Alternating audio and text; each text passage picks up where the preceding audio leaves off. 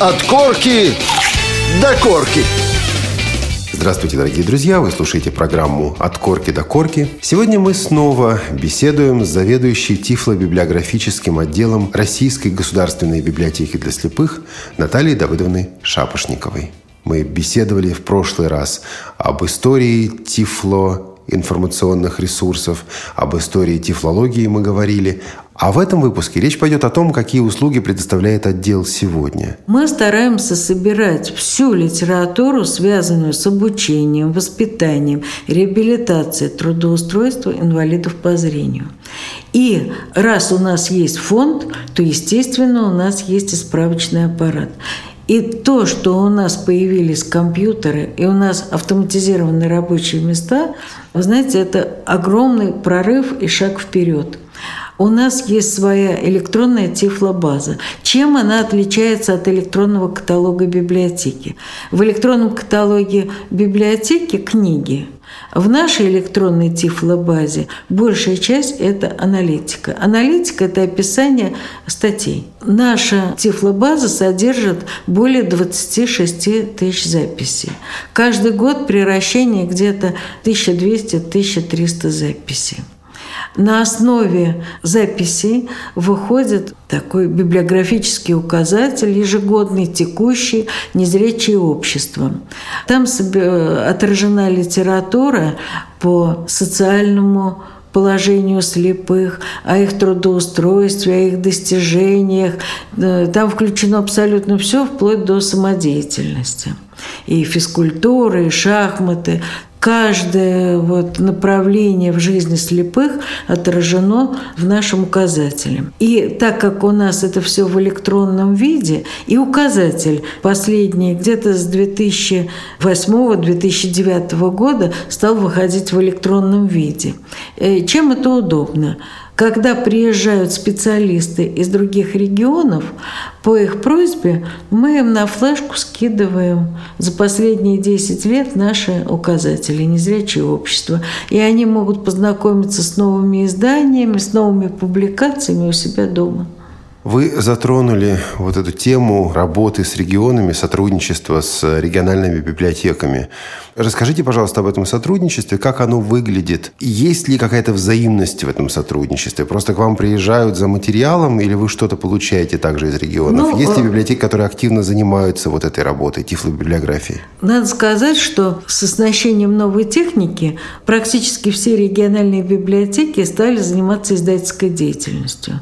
Они выпускают брайлевские книги, э, озвученные книги э, в зависимости от потребности своих читателей, от их запросов. И с 1999 года чтобы не было дублирования в работе, мы стали выпускать указатель воспроизведенных изданий, изданных в специальных библиотеках для слепых. В первом квартале э, вот, Нового года из региональных библиотек к нам присылают списки э, тех изданий, которые они у себя выпустили. Это все малотиражные издания, но при необходимости они могут быть получены по МБА в любой библиотеке. Так вот, чтобы не было дубляжа в работе, мы стали выпускать указатель книг. Туда сводятся все сведения по всей России, в какой библиотеке что было самостоятельно издано.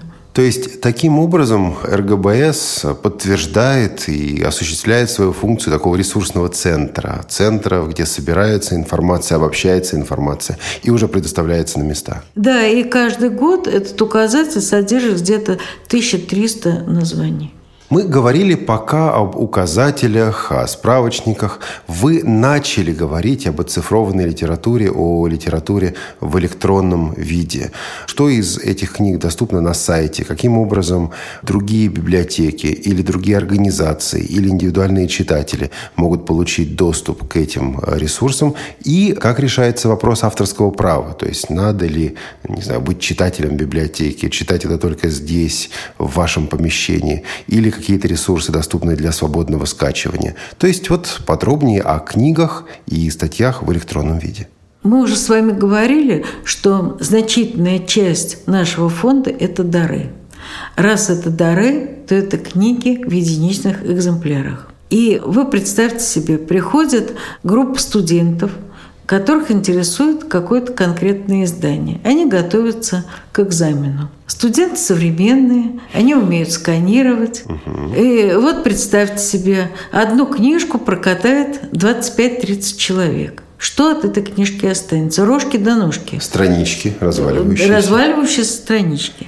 И бумага желтеет, она тоже приходит в негодность. Ну а нам надо книги сохранить и до следующих поколений. Поэтому мы стали сами сканировать золотое ядро нашего тифлофонда. У нас сейчас уже отсканировано где-то более 600 изданий. Но существует закон об авторском праве. Нарушить своего мы не можем. Выходим из положения таким образом. У нас в читальном зале есть хорошие рабочие места, и мы можем студентам предоставить книгу в электронном формате. Но вы понимаете, это только тем читателям, которые пришли в нашу библиотеку и воспользовались нашим читальным залом. Но, к счастью, ведущие специалисты, ведущие дефектологи понимают, что их издания нужны не только в Москве, но и в регионах. И э, многие специалисты стали нам давать разрешение выдавать свои книги в электронном формате. В первую очередь это были Людмила Ивановна Солнцева, Борис Константинович Тупоногов, Венера Закирна Денискина, реабилитолог Алексей Васильевич Шкляев и другие специалисты. Поэтому, если есть разрешение от автора, а у нас существует список авторов, которые дали разрешение, ну, мы можем на флешку скинуть публикацию этого автора. Потом еще возник такой вопрос. Где-то в 98 году к нам обратилась Лена Насибулова. Наверное, ее имя многие знают. Это была очень испуганная мама, которая пришла э, в библиотеку и стала спрашивать, что мы ей посоветуем, какую литературу по обучению, воспитанию маленькой Насти. Подождите, вы не оговорились, Елена Насибулова, испуганная мама? Да, она пришла испуганная и растерянная мама, э, у которой была маленькая Настя, они только что выписались из больницы, но она была испугана, но она была очень активна. И э, она стала спрашивать, дайте мне литературу по обучению, воспитанию маленького ребенка в семье мы э, стали изучать наш фонд и к своему ужасу обнаружили, что практических таких вот реальных советов для родителей нету. Есть Умная, серьезная литература, рассчитанная на дефектологов. Но в ней нет практических советов, а как научить ребенка опрятности, как э, играть с ним. Э, вот если он уронил игрушку, то как его научить найти эту игрушку на полу. И э, Лена нам дала как большой толчок в развитии вот нашей дальнейшей деятельности. У нас группа библиотекарей была в командировке в Финляндии.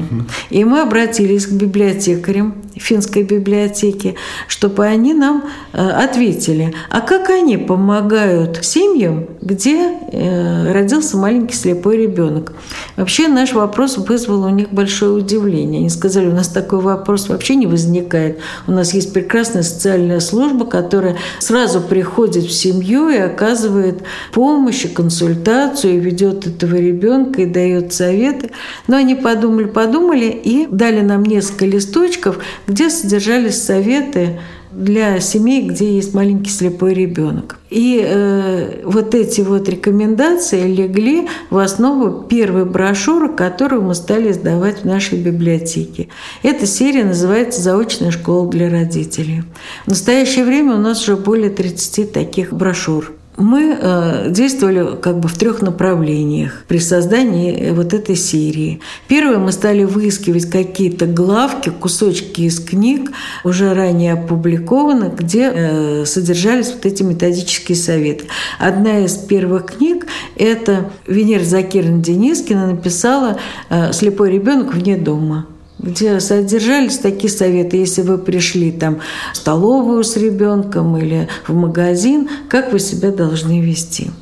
А второе направление при создании серии – это переводные издания. Людмила Ивановна Солнцева неоднократно была за рубежом, и она нам дала 10 э, брошюрок на английском языке, которые перевела Галина Сергеевна Елфимова. И также вот они вышли в этой серии. И третье направление – это библиотека стала просить ведущих дефектологов, чтобы они писали нам такие вот методические брошюрки. Одна из брошюр написана Людмилой Александровной Фоминой «Проблемы обучения незрячих леворуких детей». Когда возникает вопрос, надо ли переучивать леворукого ребенка, Людмила Александровна в категорической форме говорит, ни в коем случае ребенок забудет даже то, что знал раньше. Также вот в этой серии вышла э, брошюра Марты Бондаренко – теперь любимого Марты, ребенок с ретинопатией недоношенных в семье. Это очень интересная книга, содержит ценные методические советы. Наши брошюры выходят небольшим тиражом. Самый большой тираж – это где-то 150-180 экземпляров. И они расходятся по подписке в региональные библиотеки для слепых. А книга-то нужна постоянно, потому что, к сожалению, незрячие детки появляются каждый год. И родителям нужна книга не на э, какое-то короткое время, она им нужна постоянно. И причем иногда приезжают к нам и родители обращаются из тех регионов, где достаточно далеко специальные библиотеки для слепых. И в таком случае мы стараемся всем помочь.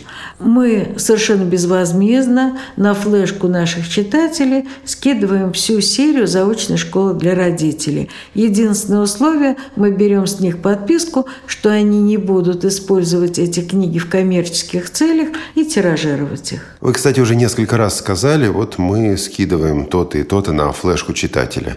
Я правильно понял, что это опять-таки связано с тем, что вам надо знать, куда идут эти книги, чтобы они не распространялись, ну, просто бесконтрольно, как раз вот в связи с законом об авторских правах. То есть поэтому их нельзя просто выложить на сайт, а вы работаете непосредственно с людьми и вот предоставляете им эту литературу таким образом на флешке. Да, вы правильно поняли. Мы записываем читателя и в читательский формуляр записываем те электронные издания, которые мы ему выдали. И э, там же вклеивается его расписка, что он не будет использовать эти книги в коммерческих целях. А на нашем сайте мы выкладываем информацию о новых изданиях, это новые книги по воспитанию и обучению детей. У нас есть там раздел э, «Рекомендуем почитать». Там популярные книги, рассчитанные для родителей. Это Йосиф Смыкал и Озеров – беседы с родителями. А у Озерова вообще это все выстрадано, поскольку он отец незрячего ребенка. Ну, теперь это уже взрослый человек, э, его сын, он закончил институт, но в свое время он сталкивался с проблемами по воспитанию в семье, обучению. Озеров, у него такая фраза есть, что никогда не обольщайтесь и не верьте, что вашего ребенка вылечат, особенно если на это требуются большие денежные затраты затраты. То есть Точно. там конкретные такие вот реальные советы, как научить ребенка опрятности, как с ним играть, как его развивать, как его знакомить с окружающим миром. Кстати сказать, вот очень хорошая брошюра в заочной школе для родителей Лены э, Насибуловой «Письма дочери». Э, она рассказывает там, как она ребенка учила вот движению, ощущению. Очень мудрые, хорошие советы. Мы много говорили о родителях незрячих детей, говорили о тифлопедагогах. А кто еще приходит в ваш отдел? Кто ваши читатели? Наши читатели – это студенты, как зрячие, так и незрячие, которые учатся в педагогических институтах. Им надо писать какие-то контрольные, э, рефераты, дипломы. Причем для незрячих студентов мы подбираем материалы, совершенно не связанные даже с вопросами тефлологии по всем отраслям знания. Все это выполняется бесплатно. Составляем им списки, причем выдаем справку в том виде, как э, студенту удобно. Если ему удобно плоскопечатный текст, распечатываем. Если ему удобно получить это по электронной почте, мы посылаем по электронной почте. Зарубежный фонд у нас очень маленький. Но вот есть одно издание, которым мы постоянно пользуемся. Это иностранные шрифты по системе Брайля. Издание библиотеки Конгресса. И туда вот э, вошли различные шрифты. Там шрифты Бразилии, Кубы, Кении, Польши, Италии и другие. И эта книга у нас разваливается в полном смысле слова, настолько она зачитана. Мы ее оцифровали. И э, по просьбе наших читателей мы высылаем тот или иной шрифт по электронной почте. Я хочу добавить для наших слушателей, что первое издание этой книги, этого известнейшего справочника, выходило, если мне не изменяет память, в начале 90-х годов, в самом начале 90-х годов. А совсем недавно, в 2013 году, эта книга, такой всемирный справочник по системе Брайля, была переиздана. И сегодня, наряду с бумажной версией, традиционной бумажной версией уже 2013 года, существует также версия в электронном виде, виде, в PDF-файле. Она доступна бесплатно. И на сайте Радиовоз в описании этого выпуска программы «От корки до корки» мы обязательно разместим ссылку вот на этот важнейший, полезнейший и, к счастью, бесплатный ресурс. Ну да, сейчас многие изучают иностранные языки и переписываются, так что для них это очень актуально.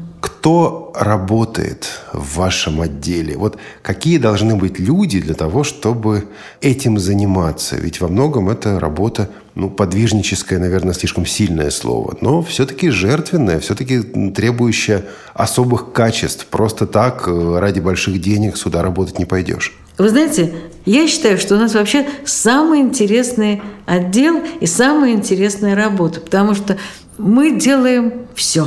У нас фонд, у нас справочный аппарат, мы готовим издания, мы проводим массовые мероприятия, мы выполняем справки. Поэтому каждый может найти себе работу по душе. Делаем мы все всю работу. Но э, что-то кому-то ближе, какая-то работа, кому-то что-то интереснее. Поэтому мы получаем очень большое удовлетворение от той работы, которую мы выполняем. Мы ее любим. Нас четыре человека в отделе. Всего? Я-то представил человек 20, такая команда. Но вы знаете, были времена, когда в этом отделе работало 8 человек. Но это времена были давние. Сейчас нас четыре человека. Два главных библиотекаря. Светлана Евгеньевна Чеканова, Вера Ивановна Жукова и бралист Сергей Васильевич Андреев.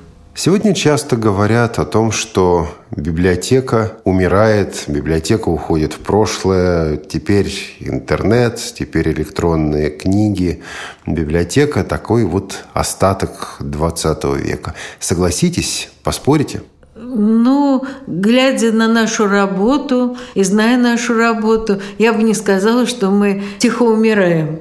По-моему, у нас идет очень активная жизнь. Мы сотрудничаем с интересными людьми. Наши читатели все очень интересные люди. Э, с ними приятно очень общаться. И, вы знаете, получаешь какое-то моральное удовлетворение, если приносишь какую-то пользу своей работой. Когда мы говорим об обслуживании наших читателей, хотелось бы еще рассказать об одном направлении в нашей работе, которое возникло последние два года. Это информационное обслуживание наших удаленных пользователей – к нам часто обращаются воспитатели э, из специализированных детских садов, тифлопедагоги специальных школ для слепых детей. Им интересно, какие новые публикации по этой теме появляются в печати. Мы по электронной почте рассылаем им информацию. Вот э, одна из последних таких вот рассылок – это был приказ Министерства труда и социальной защиты Российской Федерации об утверждении основных требований к оснащению специальных рабочих мест для трудоустройства инвалидов с учетом нарушения функций и ограничений их жизнедеятельности – Этот приказ был опубликован 11 апреля в российской газете. Также мы рассылаем информацию о новых статьях по воспитанию и обучению детей, опубликованных в специализированных журналах. Ну, кроме, естественно, нашей жизни и школьного вестника мы стали активно использовать наш сайт. И в местных э, первичных организациях проводят работу с членами организации и проводят беседы. Допустим, был юбилей э, там, писателя ну, в прошлом году Сергея Михалкова, в этом году вот э, Гранину исполнилось 95 лет, вот Юрию Бондареву 90 э, лет. Так вот, на нашем сайте мы размещаем беседы, посвященные этим писателям-юбилярам, писателям, поэтам.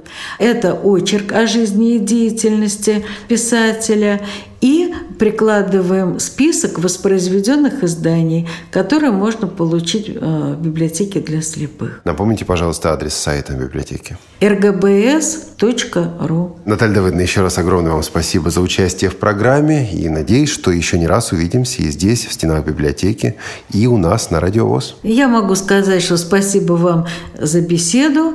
И заходите на наш сайт, и поверьте, вы там найдете много интересных и полезных вещей. А если у вас возникнут вопросы, обращайтесь к нам по электронной почте тифло собака ргбс ру. А этот выпуск программы «От корки до корки» подготовили Олеся Синяк и Олег Шевкун. До новых встреч на Радио ВОЗ.